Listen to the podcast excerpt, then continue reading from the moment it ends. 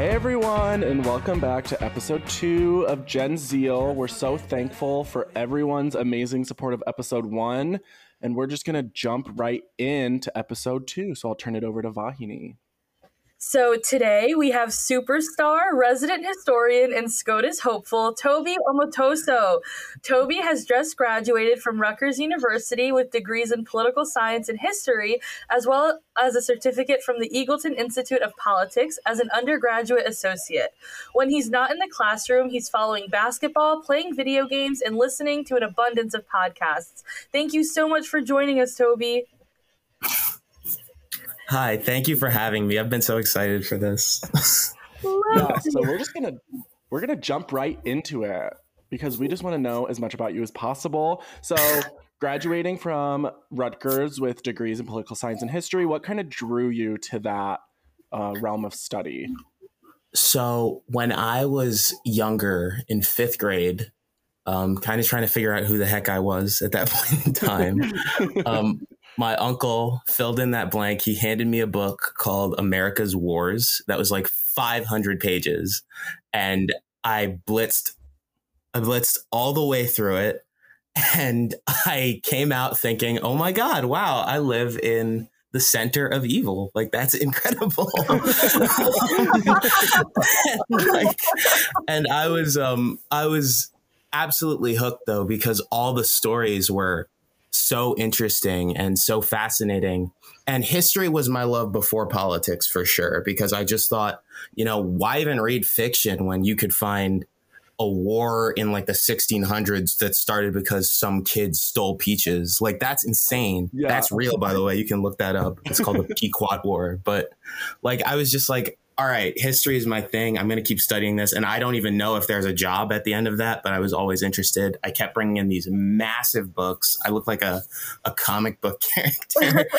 um, and it wasn't until the like later part of middle school where I started to notice the intersection between history and politics and the application of the morals that come out of like feeling things about these stories, feeling like, wait a minute, that was wrong. That was a betrayal. That doesn't seem fair. Somebody seems like they're getting raked over the coals. And so politics seemed the natural, natural um, thing to fall into. Yeah. That's so interesting that like you you saw these like moral dilemmas in terms to like politics and not like philosophy or religion. But I think that's so interesting and so insightful and optimistic about the study of politics that we don't really see ever. Um, well, mind you, I was in middle school. So I, didn't, I, didn't, know what I was getting into. I just thought, oh, if I argue, the good things will happen, and that's not that's, not politics. I feel like that's a similar journey, though, that a lot of people, because Vahini and I both studied political science, or Vahini still studying political science. My condolences like, to both of you. Yeah, that journey is like, like I, I've been watching stuff that I used to watch as a kid. Like I've rewatched the Star Wars movies, and I was mm-hmm. like, "Oh, America's the Empire. Like we are not the rebels. we're not. The, we're never like. I always, I don't relate America to ever like the good character. Like in Harry Potter, I was like, America is the Death Eaters. Let's be real. Like, fun fact. Um, George Lucas, when he was writing the original like Star Wars things, fully was about the Vietnam War. Oh. And uh, the Empire is not Vietnam. but yeah, it's it's wild. Okay, so Tobi, you've set up an exciting treat for us today. So you are a masterful storyteller, as you've learned from all of these big fat books throughout your life. And so you're going to tell us some stories about some really cool people I am. You are. Am. And then Dylan and I will have questions and, and thoughts. But um, I hear that your first story is about a U.S. president, perhaps one found on a copper coin. Would you like to so, pick us off? I, I think that one of the most interesting figures in American history, um, oft cited as the greatest president ever, some people would call him like the most humanitarian of the presidents is um, is one Abraham Lincoln, uh, born in Spring, I think Springfield, Illinois, and you know, grew up throughout like all of these different wars became very much invested in like a lot of the American ideals, but also kind of noticed that slavery was happening and wasn't like entirely happy with it, but also didn't particularly care about it all that much.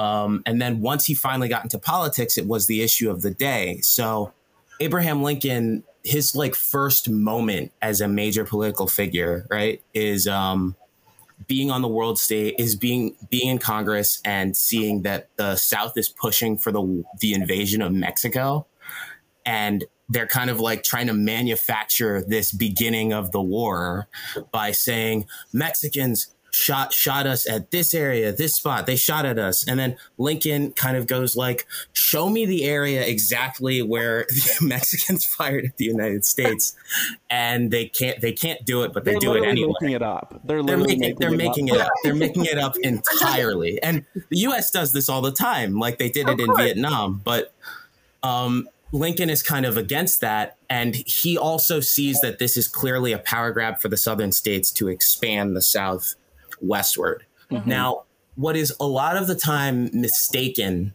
about Abraham Lincoln is that he was this like he was if he was alive today he'd be hanging out with the most woke kids and just be be like bro like black lives matter black people 100% equal and that's just not who he was because remember he is a white man in the Yes. 1800s Yeah. he thinks that white people are the pinnacle of society he's very sure about that um, and so at the beginning of the civil war when he is president which you know that I'm, I'm yada yadaing a lot of stuff, but basically, th- there's a reason why they skip over all these presidents because they're not important. They're just not. They just sit there and they're like, "Man, this slavery thing, it looks like it's going to be crazy." I, Yeah. I wonder what's going to happen with that. And they just safe out there. Y'all- Yeah. y'all- Oh my um, but um, Lincoln knows that he doesn't want slavery to be legal in the North.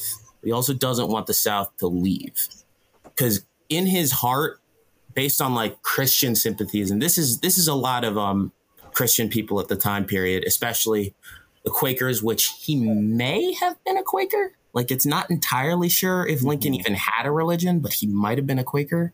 Um, full disclosure, I'm a Quaker, so I think that'd be pretty cool because the best of the war criminals being a Quaker, that's that's good marketing for us. Um, but he he he basically believed that slavery was not entirely was not right.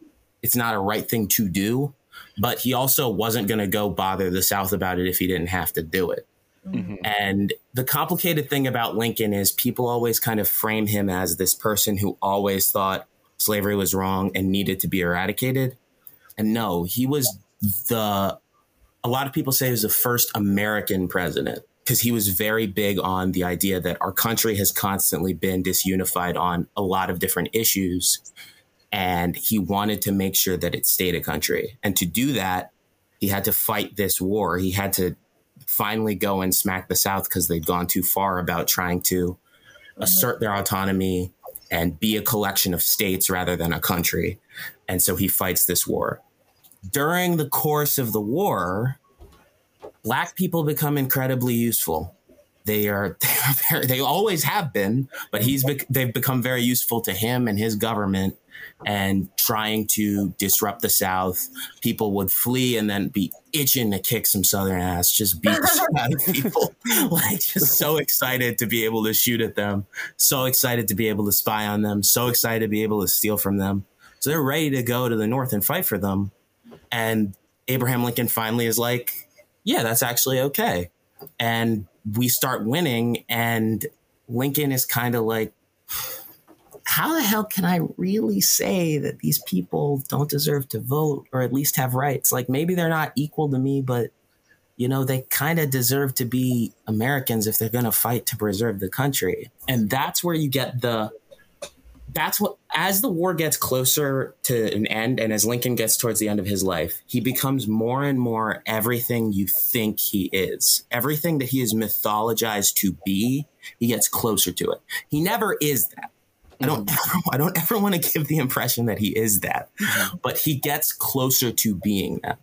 Um, and the reason I, I, I wanted to talk about all these historical figures today is because the main thing I'm trying to get at is this I got interested, as you could hear when I described his like history and my love of history in morality.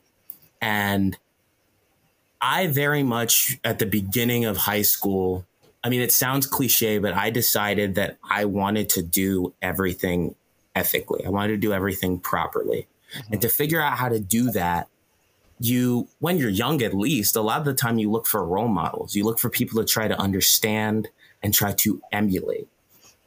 And if you study history over and over again, and the more you study history, the more you see that all these people are full of warts, especially if they are powerful people. And if you're a young person in society, you're not looking for the weaker persons who probably aren't in positions to make decisions like that, that usually result in people being in terrible situations. You know, like most people who have power worth a damn in history have done terrible things. Mm-hmm. The ones who probably don't have the bleaches on their record died young, never reached the top of anything, you know, like, and that doesn't mean they're not good people, but it's just like usually if you get to a certain point, you start making really complicated decisions or really not good decisions. And I'm not saying that to absolve any of these people. I'm not the one who's like, no, no, no, like Abraham Lincoln's a hero. Stop talking about the bad things. Um, Thomas Jefferson is great. That we could have a, a whole other discussion about how stupid Thomas Jefferson, child rapist, weirdo he is. but mm-hmm. you know, like I think that that is that is really the the reason Abraham Lincoln is so interesting. Is all of us Americans are constantly taught honest Abe freed the slaves, didn't didn't really think black people were equal the most of the time and only began to see it because he pursued a path primarily of pragmatism that resulted in his his his I guess comprehension that black people are equal. Um, Frederick Douglass gave a speech um, at the dedication of this very strange statue that probably shouldn't exist anymore, but at the time was great with a with a slave in it's in I think it's still in DC. It's a slave like with broken chains, like at the feet of I think either Abraham oh, Lincoln or a white guy, and he's like oh. thanking him, and it's supposed to be like the the we did it, we ended slavery statue. America's bad at that, but, but never yeah. mind. Never, America can't do good things without making it horrible.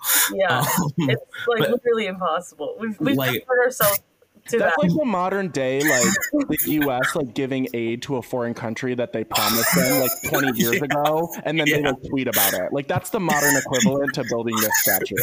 And, and, and before they gave the aid, they like toppled like three different presidents yeah. of that country. Yeah, and they destroyed their economy. Mm-hmm. yes, but we're talking about Haiti. Haiti is the country we're talking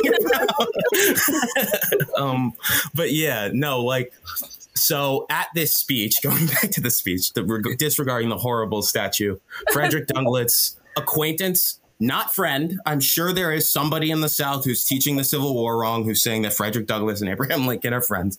We're not friends. Frederick Douglass went to his went to the White House, visited him. Abe Lincoln was like, "So what if like all the blacks just left? That would be really cool." And like Frederick was like, "No, no. that's terrible. like, that's a terrible. That like idea. an awful plan. That's not what we want. You brought us here. We don't have anywhere to go. I think we would like a country that like works. And Abe was like, mm, I'll go back to the drawing board. But but anyway, but anyway, Abe Abe died. They made this stupid, idiotic statue, and Frederick Douglass writes, oh, not writes, says, you know, Abraham Lincoln was a white man's president. Do not get that twisted. I'm obviously not saying exactly what he said, but you know, he was a president for white people.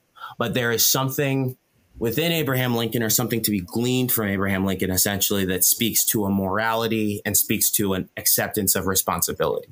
Um, I'm very big on when it comes to all of these flawed historical figures is, you know, I, I don't, and just to make sure it's not misconstrued, I'm not talking about Robert E. Lee. Um, but I don't, I don't believe that we should you know, just toss them all aside and completely ignore them if mm-hmm. they've done bad things, but we should discuss those bad things and then look at the good things that they've done and see if we could learn something from those good things, mm-hmm. even if they might not have been done for exactly the reasons we'd have hoped. But so, my yeah. question is you know, we know Lincoln as the great emancipator, as the first American president, as you said, and kind of mm-hmm. his role in the Civil War and keeping the United States, you know, together and preserving the Union and such. But what are some of the things that maybe disappointed you about Abraham Lincoln or we should be aware of?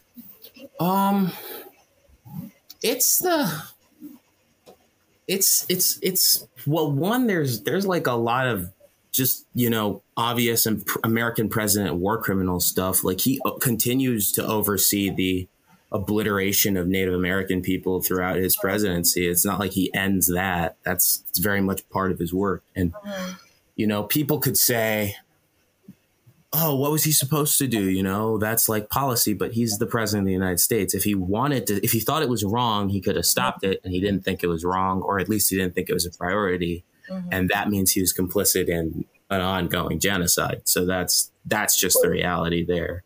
Um, and I, I, guess I could say that's a disappointment because when you're younger, obviously during the Civil War, you don't fixate on whatever is going on with the Native Americans. That's just not important. You're busy talking about how states' rights is somehow the cause of it or some other dumb thing that doesn't make any sense. But that's one thing. And then also just kind of learning that his his understanding of black people was never ever anything like higher order comprehension of the rights of black people as people. He never he never he only started to kind of get there upon his death.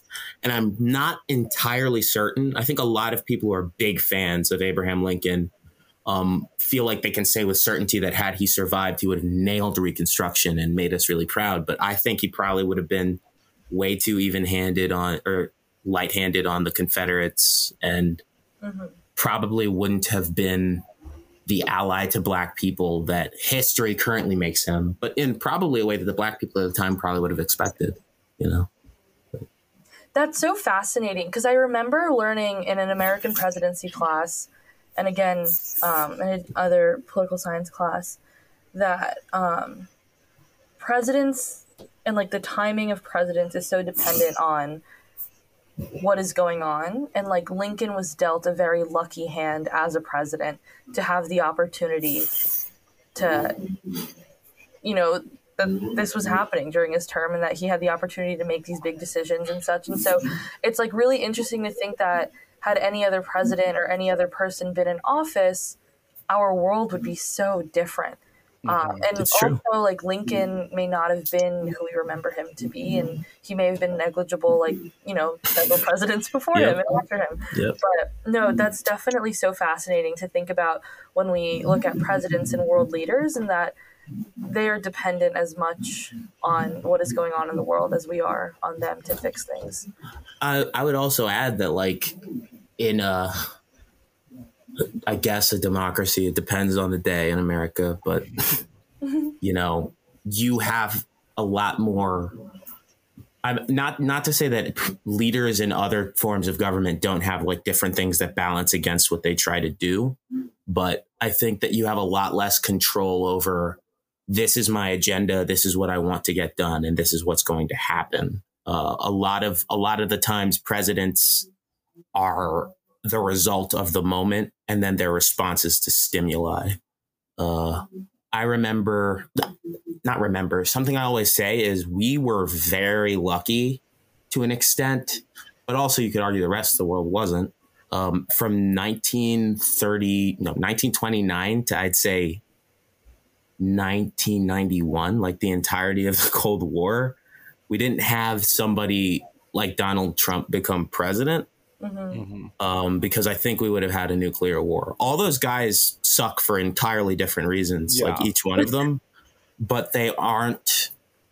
I, I wouldn't say they were as impulsive as a lot of other presidents might have been. Like, say, Andrew Johnson was president at that moment, the guy who came after Lincoln. Andrew Johnson went on a speaking tour where he kept getting drunk and spitting at the crowd and everyone did exactly the opposite of what he wanted. And that, that was that was how stupid andrew johnson was.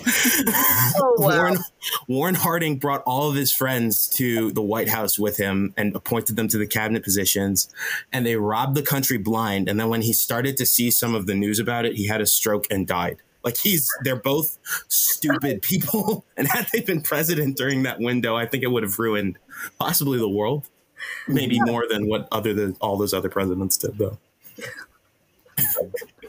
oh my God. and i think there's something to be said like looking at the important decisions that are made in history it's important to understand those decisions but it's also mm-hmm. important to understand the reason that those decisions were made like one of the most like quoted things from Abraham Lincoln all come from his debates with Stephen Douglas, where he's talking yep. about emancipation. But uh-huh. then when you read down further in the debate, like the big debate, it was always like Kansas. Like, what's going to happen with Kansas? Like, yeah. are, is slavery going to be? A, yeah, is slavery going to be allowed in Kansas? Yes or no? And Lincoln, like, literally clearly said out loud, he was like, I think no, because then it's taking paying jobs away from white people. Like, it was mm-hmm. never about emancipation. It was there that, like, oh, if we had slavery, then white people wouldn't be able to do those jobs and get paid for it. It was like the and, one time Kansas, like, was important to anything and relevant. and it was important today. I don't know anything about Kansas. Kansas had one moment to shine in all of American history, and it still flopped. It's still oh my god, it flopped. Uh, I and I will say like some Lincoln apologists are like, well, he's doing this to be political and he he actually believes in slavery being bad, but he's just hiding it because he needs to win office. And like the reality is I don't fucking know. He's dead. Yeah, so like, get, like you don't know. Don't pretend you know. Stop. You yeah. know, you can wear your top hat on Halloween, but you don't fucking know. So like, yeah. But also remember, the person you're making like excuses for is a white man living in the 1860s. Like you have to rat. You have to contextualize that. I, I, don't. I, like daily showers were a thing at that point. Like yeah, no, so, like, not, not certainly not in white places. That's who you're making an excuse for. Places. Yeah, that's who you're making an excuse for. a man exactly. that doesn't even know about deodorant. Like this man. oh my goodness. oh my god! I think we have to stop hating on Lincoln, like just before like the Lincoln stands come out. Like we're gonna get. yeah, they're gonna come out of the woodwork quick. We forget I live in Michigan. They're probably hiding here somewhere. Watch out! A, a common sense conservative is gonna come out of the wall and start biting you. Yeah. So, oh my um, goodness. One of the questions we had like previously written was so we notice every time there's like a political discussion, uh, mm. whether it's me on Facebook, I I don't know what it is. Conservatives in Michigan love to come into my Facebook comments, and then it launches like multi hundred comment debates. Oh my god! And or like with your family and friends, but whenever the whenever history is being brought up, whenever the Constitution is brought up, everyone in the room instantly becomes like a constitutional scholar. Like they know the entire Constitution front to back. And so, does that ever make you mad as somebody who, from like at least my and Vahini's point of view, like you are a constitutional scholar, like you know so much more about this than the average person. So, like, does it ever like, does it ever get you like that? You're just like these people have no idea at all what they are talking about. Okay, so I will just say I appreciate that. I am not a constitutional scholar. I don't want anyone to get phones about that. Do some research on the basis of what I have to say, but um, I definitely do get annoyed because the way people interpret the Constitution and the way people say certain things are valued is generally very wrong. Mm-hmm. Um, one of the best examples of this is like the the Second Amendment debate, because a lot of people assume that the founders were very much like crazed about that and that it was going to be unlimited and that you know everyone should be very much protected about their guns. Like no these guys were these guys were old school aristocrats who really liked the idea of rich people being able to vote so you have to think about what their main protect, what the thing they want to protect more than anything is, is mm-hmm. usually one, property, and two, standing. I, I personally think that an armed citizenry is kind of a good thing, but also America has a serious problem with its psychology about guns, and it's resulted in a lot of death. But the founders were talking about having probably something resembling police. Mm-hmm. They weren't talking about having everybody own a gun so that they could fight their government because they believe that the natural order of things is very important. There's a reason why and this falls out somehow this what this didn't make it into the musical but hamilton was pretty much looking for uh, a monarchy to happen mm-hmm. where the president was like basically a god and he just left after like nine years and then the next president happened but so these guys are not these guys are not trying to be like yes jeffrey in the in bumblefuck Texas. No, God forbid you have to pay property taxes. Take out your AR-15 and go ham. Like that's not what they mm-hmm. wanted. Yeah, they didn't. They weren't interested in that kind of a universe. But I mean, like people talk about the Constitution and use it. Even politicians who who are probably more well read about the Constitution than me on both sides of the aisle. Like you know, your Ted Cruz's, your Tom Cottons. I mean, these guys went to Harvard Law School and they were they're in government and they've been working with all of this stuff for years and years and years. Mm-hmm. Like they know how the Constitution works, but they use it disingenuously. And then their disingenuous usage of it trickles down to all the people who follow them on Twitter, trickles down to all the people who watch them on Fox News, trickles down to all these people. And people on all sides of the aisle use the Constitution incorrectly. The Constitution yeah. was a framework for a republic where mostly rich landed people voted. And if you look at revolutions in Europe that happened around that time period, you know, people who are looking for a democracy, who are looking for something that is not a monarchy, are not looking for poor people to vote. That was rare. That didn't happen like anywhere in the universe except in Athens. And it's a new thing as of like the late 1800s, early 1900s. So looking at the Constitution and saying it's definitely this, it's definitely that, you have to look at the historical context. Some of that shit is there because somebody wanted to signal to someone. Somebody wanted to it, like it's political, it's politics. Mm-hmm. It's just like just like how you see these morons posting things on Twitter like, you know, all lives matter or you know just just some dumb thing to try and at- attract somebody's attention. People are doing that with the founding document of this country so it's a lot more complicated than that yeah. like the fifth amendment is probably just a giant subtweet to someone living in like the late 1700s they're like we're gonna get rhode island with the fifth amendment i know it I know gonna... the constitution is a subtweet you heard it here first yeah oh my i mean God. the federal just saying the federalist papers are a subtweet like that's Federalist papers are so shady. Like they're so quite literally a subtweet. The the Supreme Court cites the Federalist Papers, and it was just to like get people in New York on board. That's yeah. like, it has no legal standing, but they're literally quoting it. None, none at all. They but didn't like, put their name you know, on it. Like it was anonymous. No, they, and and by the way, more evidence that they're like Greek Roman Republic arist- aristocracy fangirls. Like they all use like weird Roman nicknames. Yeah. Their, yeah, like what the fuck is Publius? like, you think some agrarian farmer in 1773 is like, man, Publius was really on his shit. Like, no, they were mad because they're paying taxes. That's oh it. Oh like, Come on, man. Like, they people living in like rural like West Virginia. I don't even know if West Virginia was a state at the time. I'm not a Virginia historian. was Virginia in rural Virginia. Like the likeliness that they were able to read. no, like very unlikely. They're like, I'm a farmer. What do I need to read for? Literally, oh they went on a day trip to the town over. Like that's that's, that's a fucking their their big focus for the time period. Oh my goodness. okay. Well, speaking of reading and literature, that, that, was my transition to the next person. Um, so this is someone I actually studied in seventh grade English class, and I did a lit review in AP Lit of all of their poetry. Tobi, do you have thoughts on the late Tupac Shakur?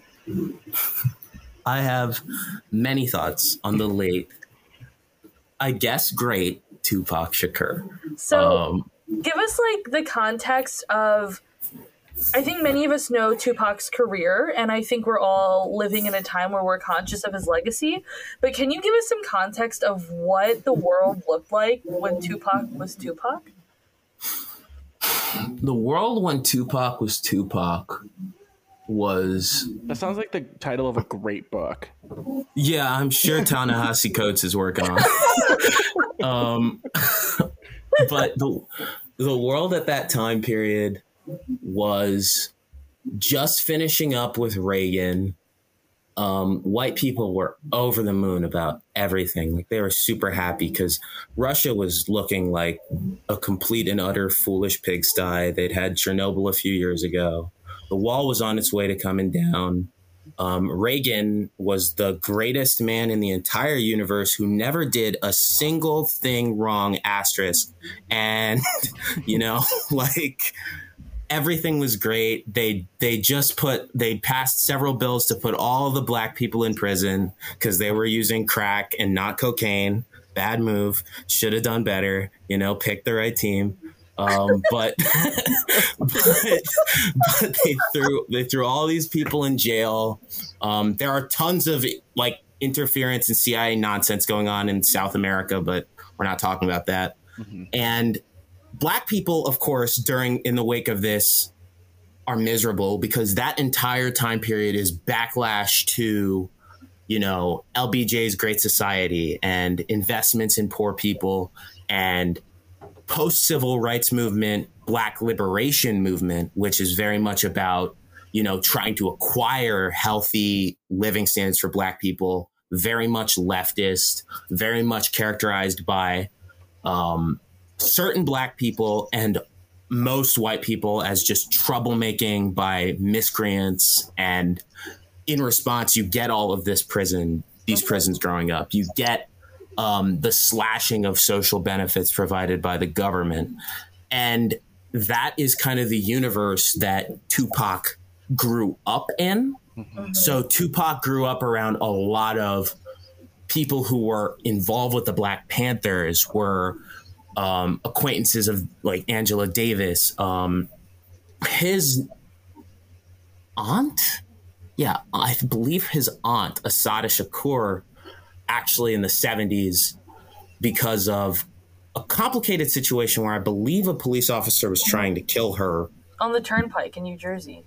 On the turnpike in New Jersey, yeah. Mm-hmm. Um, she killed a police officer and then she was put in jail they raped her and were harassing her before her trial. So she escaped and fled to Cuba. And that, like, those are the type of people that surround Tupac's life. I believe his dad was a member of another black liberation group, but I don't remember what. So that is the world that Tupac emerges in. And he was, I don't know if he was born in Oakland. I feel like he was born in Oakland. That was definitely where he spent a lot of like mm-hmm. his career. And Oakland was I want to make sure I'm right about this. I think Oakland is the birthplace of the Black Panther Party. And so that that whole area colors his worldview, colors his understanding, and colors his development. And that that that I say would be like a as much detail without being overly detailed explanation of the world that he was born into. You sure. were right. It, it was founded in Oakland. I just googled it. And Thank you. Tupac bounced around. He was born in Manhattan or born in New York, lives in Baltimore, and then eventually moved to California. So there you go. I think in Baltimore is where he met Jada Pinkett Smith, but we don't have to talk about that. That's that. That's very well. It's in shambles right now. uh, I okay. Side note: This is not important to this conversation. I love how their relationship still is so relevant to like Jada Pinkett Smith's marriage. Like mm-hmm. I don't know how Will Smith like like, like his self so confused by it. His self esteem must be so low. Like I can't imagine. Like every either either incredibly low as a result of it or incredibly high to withstand it. That's actually really true. But like imagine you know? waking up every day knowing that like you cannot live up to this man who like, your wife is still in love with. Like that's devastating. But that's God. that's besides. That is oh my God. That is neither here nor there. So a lot of us know and love Tupac as one of the greatest rappers of all time, as someone that was a social um, and political leader, um, very glorified, very much someone that is to be celebrated. Um, I don't know. So I don't know that I've ever heard a critique of Tupac in my life, and I mean that so honestly. Until you and I were talking a couple days ago, and you had some thoughts about Tupac, and I want to hear them, and I think the world needs to hear them. So, Tupac is somebody who, when I was younger, I actually really, really like idolized. I thought was an absolutely incredible rapper, an incredible force of nature. Was talking about um, the problems of blackness. Was incredibly raw in some of the things he wrote about. And, you know, there are some things I think he did that were interesting and like good for, I think, the community, especially because he brought up these issues and because he was like talking about like, like I think his, his song Dear Mama is like really beautiful because he's like writing a thank you to his like mother for everything she's done. Mm-hmm. And it's like, yeah, like, good. You are, you're like uplifting black women and I kind of wonder if because you can see an arc in some of his his work that indicates this, but if he had like a a Lincoln type arc about a lot of these these things, you'll see where I'm getting at. But you know, Tupac Tupac was a convicted rapist.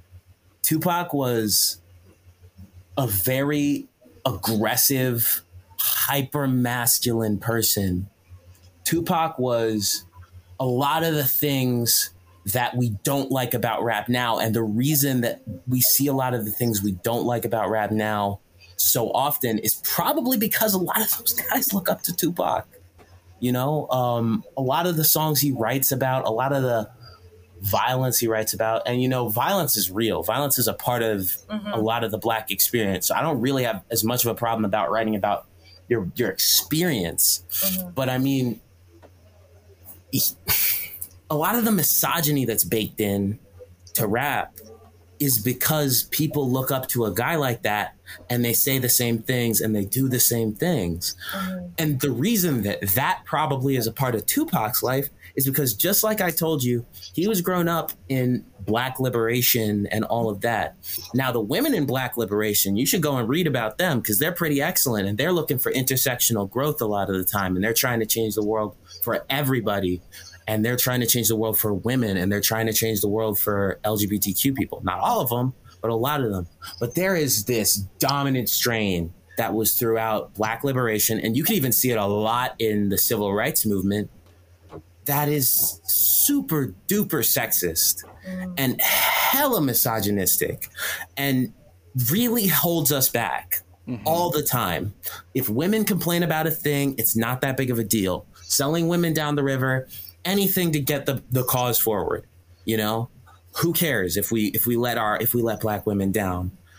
That he he never paid a price amongst black men. Mm or even black women for that matter, for, for his rape. The real problem wasn't the fact that he was a rapist. The only reason that white people even cared about that was because that they could just tear down a black person and paint him as a criminal because that's what white society at the time was very interested in doing. Remember, post Reagan era, black people chose crack, not cocaine, so they have to suffer the price for that. Mm-hmm. So obviously anyone who's engaging in this rap music, if we could paint them as a criminal, we could paint them as bad, let's do it. That's why they fixated on it. But they just cared because he was a black guy and he was confident and he was talking about how bad certain things were. But that's why, like, and you can even hear it in the way I'm talking about him, you know, and I think this might hit home a lot more for other people than Abraham Lincoln does. Mm-hmm. The people you look up to are multifaceted and flawed, mm-hmm. and they always will be. And sometimes I, I, I honestly do think that Tupac is a person in the black community and in history, maybe not amongst you know National Review conservatives because they just think he was a useless person, mm-hmm. um, but still look up to people like Jerry Lee Lewis, married the 15 year old. But anyway, um, the the whole situation with Tupac is that he is just very very complicated and you can go and listen to all of his music mm-hmm. and Yes, the flow is good. Yes, the passion is awesome. Yes, the beats are unique. The California swagger, all of that is one of a kind. But my God, is it misogynistic? my God, is it, it speak to something that is unhealthy about this experience? And, you know, 20, 30 years later, the same people who are like, yo, Tupac's the GOAT, Tupac's a legend, Tupac's amazing, mm-hmm. are the same people that don't care when Megan Thee Stallion gets shot and, you know, are going to be celebrating Bill Cosby getting out of prison mm-hmm. and ignoring the fact that Lil Uzi Vert just went and beat up a woman in California like a couple weeks ago. Like, that is something we need to talk about and when we talk about it believe me black community get goes kicking and screaming into that conversation they want no part of it I think what you just you keep emphasizing is that the people we look up to are multifaceted and flawed. And so I'm kind of, and also I'm still thinking about the way that you said that going into high school, you decided you wanted to be completely ethical and moral. Um, and you qualified that by saying the people that you look up to, or the people worth looking up to, or have a spot in history, have never been completely ethical and moral. And so I'm kind of curious to know what kind of balance or peace have you found um, for yourself in terms of your promise and conviction within yourself to be the person you wish to be and balancing that with the blueprints and you know paths before you that have been laid out by people that have made their marks in history and maybe have effectively produced some things that you look up to or you're grateful for that you think are really awesome um, well, I mean, that's obviously an ongoing process, you of know? Of course. Um, at present, a big part of that blueprint is to steer clear of running for office for a very long time, maybe forever, because I feel like everything that all of the incentive systems in running for office mm-hmm. result in ethical compromise. And then say say my, my pacifist ass wanted to take control of some country, that also results in serious ethical problems. Mm-hmm. If you want to look up to any revolutionary who's actually succeeded, they probably killed a ton of innocent people mm-hmm. who happened to just be in situations where they were next to wealthy people who manipulated a lot of people. And they stopped asking questions because it was it was not convenient to do so. So steering clear of like I guess complete power over something is is something that I'm currently mm-hmm. kind of feeling like I have to do if I want to live a life that way. Um, and then in terms of like looking up to people and looking up to certain figures, I I feel like something I always do is I say the warts of every figure before I even go into the positives. Like I do look up to Robert Kennedy in a sense, but Robert Kennedy was wiretapping MLK and trying to convince his brother to not talk to Martin Luther King while he was in prison, while Nixon was actually on the phone trying to reach out to him. Um, you know, like th- that's that's something I have to bring up. Um, Thurgood Marshall is somebody I look up to, and Thurgood was married to a woman who really, really cared about him, but could not conceive a child. And he, he cheated, he cheated on her and then she died. he just kept going. Like he just moved on with his life. Like, you know, that's, that's real. You have to acknowledge those things and you want to just, if you want to ignore them, that's the part of you that is letting them slide for the things they've done because the people they've hurt don't matter as long as they make up for it. And that's just not the way, that's not true. That's not how bad things work. I could invent something that completely ends cancer and world hunger. But if I go and beat the crap out of Vahini because she's done nothing wrong and I was having a bad day, I should not be absolved of that because of the magnitude of something else I've done. That's just not the way it works. Mm-hmm. That's super yeah. insightful, and I think something a lot of people will be glad to have heard today. Um, it, it is a lot and it's really heavy. And as you said, it's an ongoing process. And I think all of us have our own personal journeys with that, but I'm really glad that we got to hear yours. Thank you. And one of the things I will say I'm kind of looking forward and I'm excited for um, from this conversation is, you know, you were talking about how um, the the world where Tupac was coming into um, mm-hmm. was kind of, um, you know, something that we experience in American history a lot, where there is there are times of great equity and there are times where like justice is something that is actually being sought and understood. And then there are times where there is a backlash to that like forward progress. Like reagan was, yeah there was the ebb and flow. But and so i think like someone like tupac and we see a lot of artists they get their start or they're inspired by that backlash. And so mm-hmm. i think about the trump presidency and how we're still dealing with the ramifications of the trump presidency and trumpism across the united states and i'm just interested to see what that is going to do for like art across the United States and what's that going to do for musical artists. And it already is, um, but what is like, what is going, how is that going to create a lasting impact on how we consume media and how we consume music, art, everything? For sure, for sure. I mean, some something that's very important and is the I think is maybe even the hardest part of holding people accountable is keeping in mind, while keeping in mind that they might have done something good, and then keeping in mind that they might have done something bad. The third step is remembering the ecosystem and context in which those behaviors, both good and bad, arise. Mm-hmm. And that is how you get the complete person. So, you know, I mean, I mean, the the idiot at the center of a lot of this is Ronald Reagan, and Ronald Reagan grew up um, really looking up to FDR, ironically, but somehow he he sees that as like okay so we've done enough for poor people now it's time to correct it and that that results in who ronald reagan is and mm-hmm. all of these different people become who they are because of the situations on top of their decisions within those situations mm-hmm.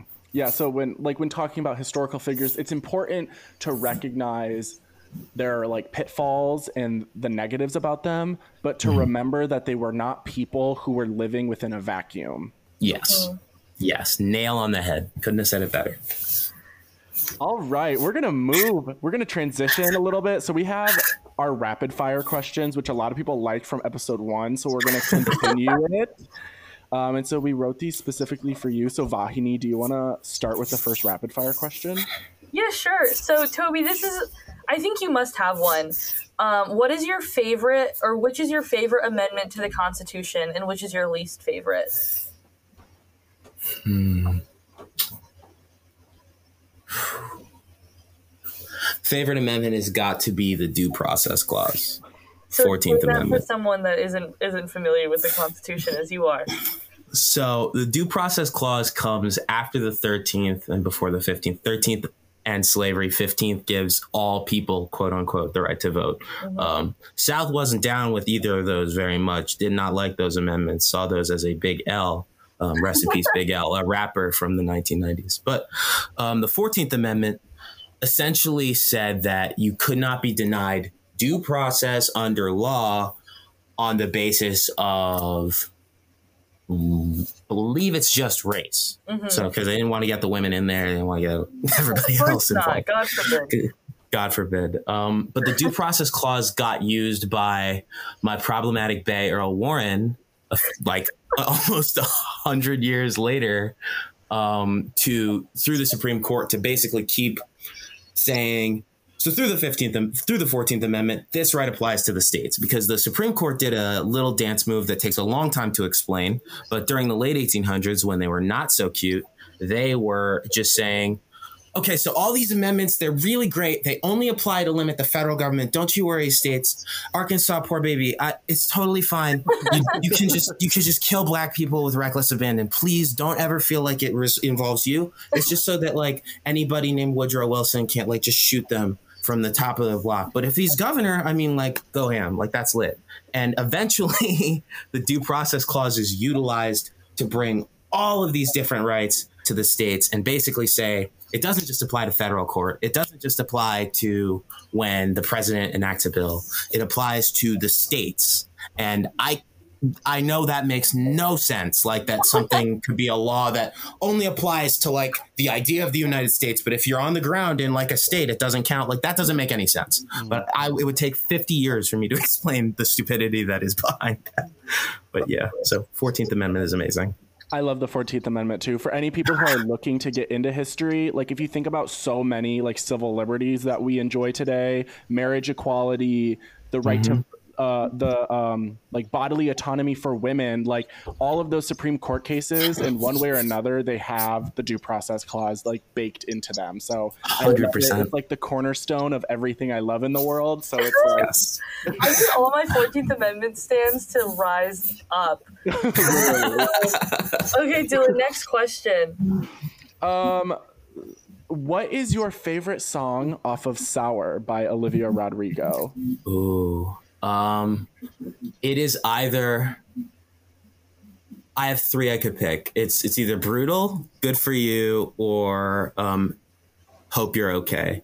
Uh, if you if you notice the album, good for you is just like awesome. It's just very good at building crescendos and everything. But brutal and um, hope you're okay are the only songs in that album that are not written in the second person, where she's talking directly to um, the person that, broke up with her. Those two songs are just, and like that creates a symmetry and also kind of shows like, okay, I, I, at the end, I've put away all of my vitriol for him. I'm just focusing on like the greater context of the universe and how, um, how, how like the people in my life are, how I feel about the world. Like, it's it's a brilliant song. She she's gonna be great. Like she's gonna be around for years. She's just yeah. a brilliant musician. What to make? Like, what, what, did you? You're I'm sorry. genius. You're like you've given so much insight. Like I was prepared for that. I was. I was it, it's a god tier album. Like I stand by it. I'll die on that hill. um, I have a really important question, Tobi. Um, picture yourself, you're at the Constitutional Convention. You oh, dear. the room. All these men smell. They're old. They oh, they're have, disgusting. They don't have any teeth. But Ugh. if you could have any of them be your sugar daddy, who would you want to be your sugar daddy and why? Ben Franklin. I was gonna say Ben Franklin too. That's such a smart answer. Um, it's gotta but, be. but but the what syphilis? do you think about the gout and the syphilis? Yeah, the gout and the syphilis. The gout and yeah. the syphilis. Yeah, I def I definitely said that because I was thinking about how resourceful and interesting he is, and not okay. about the gout and the syphilis. So okay. I think I think okay. I think I'm just gonna have to bite the bullet on the gout and the syphilis. Yeah. There's no solution. yeah, that's you know that it's bad when you're considering the alternatives and gout and syphilis. Like that seems to like win. Like I'm not I'm not trying to deal with Alexander Hamilton's drama nonsense and then the rest yeah. of them own slaves. So like no. You don't I'm need good. to be written into a musical like No, God forbid. I want to be like John Adams where they're like John Adams and then they don't mention him again, even though he was president. Yeah. Oh my goodness. okay, so the next rapid fire question is if you could force secede one of the states in the United States, what state would it be? Like if you could just be like you have a unilateral decision to just they are not part of the United States anymore. so many different ways to get in trouble with this question. um, uh I'm being very pragmatic. We're seceding Florida, and it's not because of Florida man, because I think that's hilarious. I think it's very important to our culture. But um, Ron DeSantis will probably win the 2024 election, and if he was not a citizen, that would be really cool.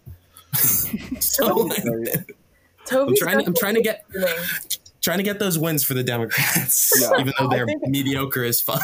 Another good answer would have been Hawaii because then it's like get rid of oh. the settler colonialism. Like, yeah. Even though that's like across the entire United States, that's just kind of like the newest oh. one. Yeah, Tobi upheld imperialism, but we won't. Damn it! Damn it! That's actually such a good answer, Dylan. I could have been a, I could have liberated. I just upheld the Democrats. Oh my god, that was yeah. so stupid. Oh my! You were worried about the electoral college. I wasn't being revolutionary enough. Fred Hampton would kick my ass. So we were talking about Hamilton a second ago. So for the next question who would win in a rap battle, Lin Manuel Oh. Miranda or Macklemore?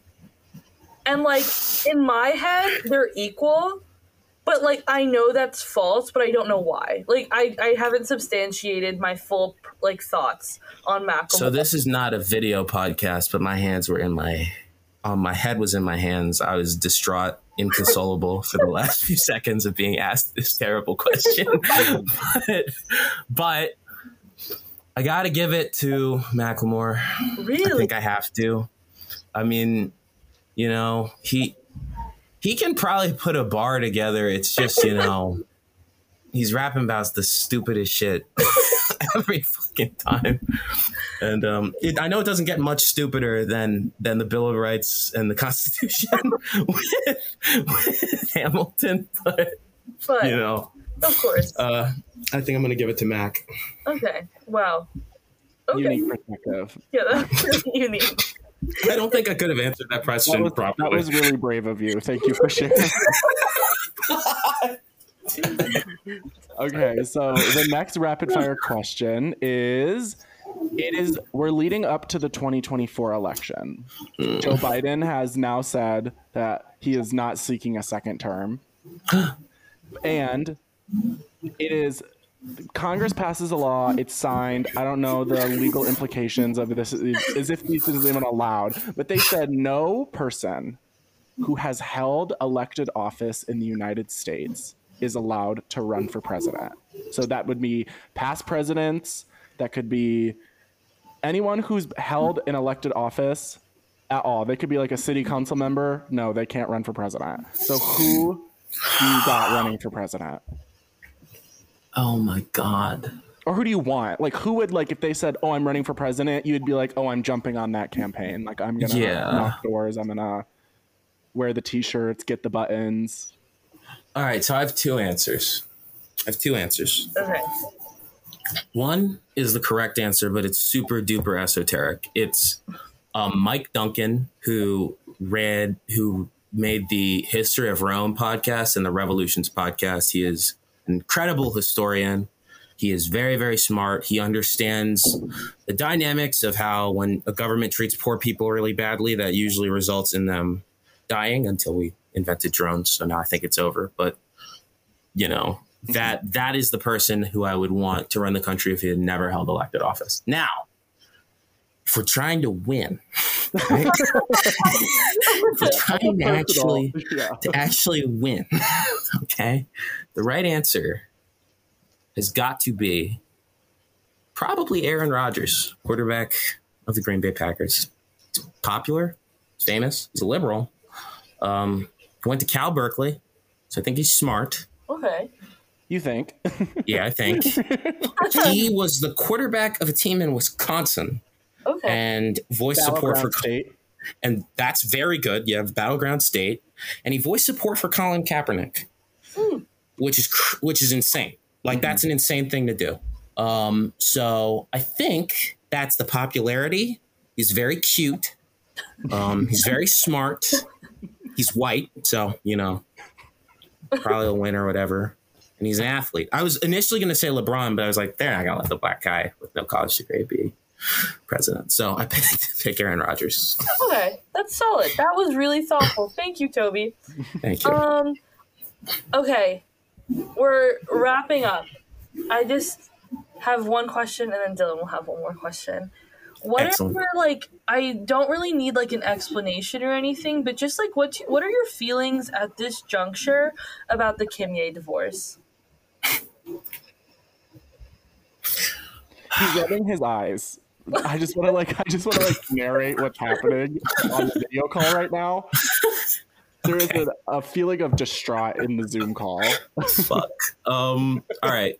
I think it's probably probably better for Kim than it is for Kanye. Um. She's probably going to be okay. I think Kanye needs to make sure he has people around him that he can trust that will support him and make sure he's okay.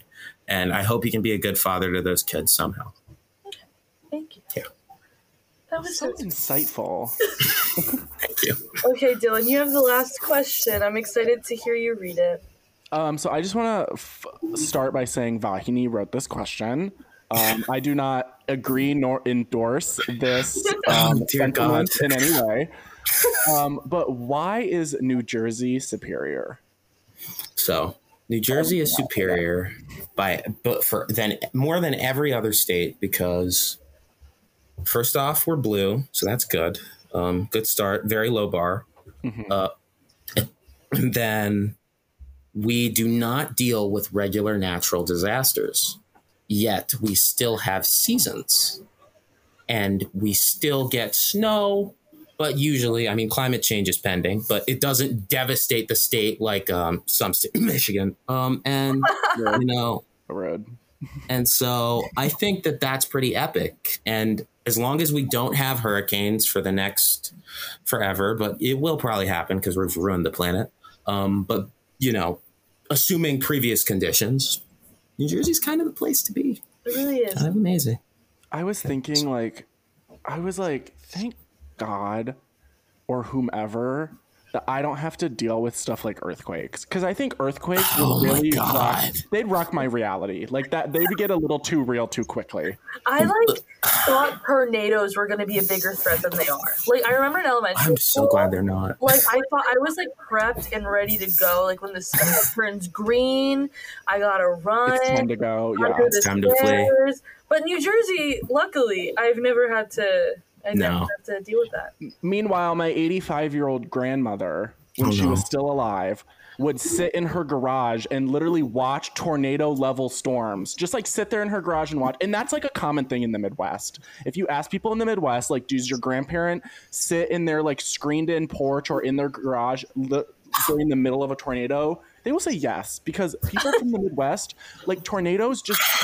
I was talking to this just the other day. I was like, tornadoes don't scare me. And I think it's because I was raised around people who, like, we did not take them seriously. Well, I mean, shit. Like, you got tornadoes fluttering around outside of watching football and owning cheap property. What else is there? what are you supposed to fucking do in Oklahoma? Literally. Jesus Christ, man. yeah. Oh Fucking my tornadoes. goodness. That's insane. Well, I guess that wraps up episode two. Thank you so much for joining us, Tobi. This was such an awesome conversation. Um, and you're just such an awesome person. So thank you, thank you, thank you from Dylan and I. It's my pleasure. I had so much fun. You guys are the best. You're such nice hosts. Oh, thank you so much. Um, so, yeah, to all of our extra special listeners, make sure you follow at Gen Zeal Podcast on all social media to stay up to date on new episodes. We'll have some fun and some fun bonus content that we'll have from Tobi coming this week. So, um, yeah. Awesome. Bye. Bye. Can't forget the day we met. Your eyes so blue, me a person